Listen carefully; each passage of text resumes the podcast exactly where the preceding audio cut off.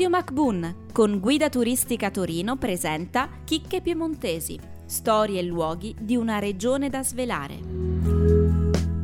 Noi sappiamo che dietro la guida turistica c'è una persona, una persona che abita a Torino, a Torino centro tra l'altro, quindi io chiedo a te, qual è il consiglio che un torinese dà a un visitatore per vivere Torino come vivrebbe un torinese? Domanda molto interessante. Dunque, c'è da dire una cosa, che rispetto a tante altre città molto più turistiche e quant'altro, noi siamo ancora una realtà molto a misura d'uomo. Quindi il mio consiglio principale è fare quello che io non ho fatto per moltissimo tempo della mia esistenza, cioè camminare ogni tanto alzando lo sguardo. Perché c'è davvero un mondo un mondo che è fatto anche di primi piani nobili, di devanture dei negozi, eh, che magari sono non più contestuali al negozio che c'è all'interno, ma che raccontano una storia molto più antica. Dicono che noi torinesi siamo un po' fanè, un po' polverosi, perché cerchiamo sempre di preservare le cose antiche. Ma in effetti, sradicando la memoria, non riesco aspetta nulla, neanche un futuro e quindi è bene che l'evoluzione storica sia tangibile ed è quello che cerchiamo di fare e quindi il, il torinese ha la fortuna di passeggiare in un museo a cielo aperto, sostanzialmente quantomeno per il centro storico, molto variegato nel suo ordine e nel suo rigore.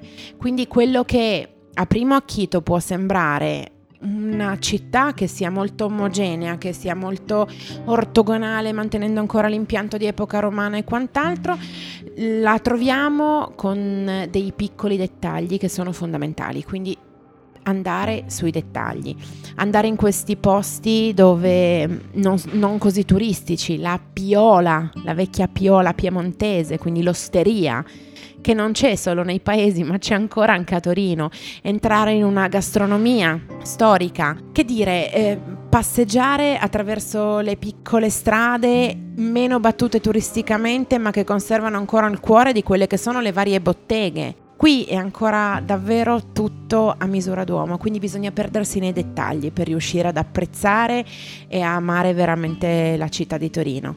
Mm, senza naturalmente tralasciare quelli che sono i grandi musei e le grandi testimonianze turistiche in un qualche modo di quella che è stata la prima capitale d'Italia. Poi ricordiamoci che il torinese è un po' Piazza San Carlo centrico per quanto riguarda il centro storico, perché in Piazza San Carlo per noi è il nostro salotto, quindi è la nostra piazza più importante. E allora lì andare a schiacciare le palle del toro, c'è mica solo in Galleria a Milano la palla del toro e ci mancherebbe altro.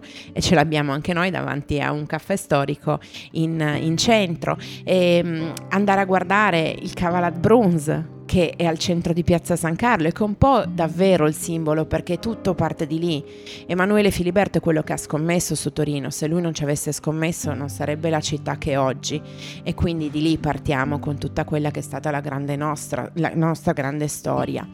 E, um, andare eh, oltre che nelle piccole piole anche in quelli che sono i posti un po' tipici dei torinesi, anche un fast food, ma un fast food di concetto e quindi andare a mangiare l'hamburger in un posto che usi veramente carne piemontese e perché no con un menù che è scritto anche in piemontese. Cercare di imparare, anche se nessuno saprà mai dire davvero due pauvron bagnant l'oli.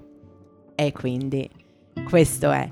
E poi ricordiamoci che il torinese medio comunque ogni tanto anche a casa guardare Netflix ci sta, eh. Avete ascoltato Chicche Piemontesi, testi di Micol e Ardena Caramello, una produzione di Pierpaolo Bonante per Radio MacBoon. Seguici su www.mbun.it.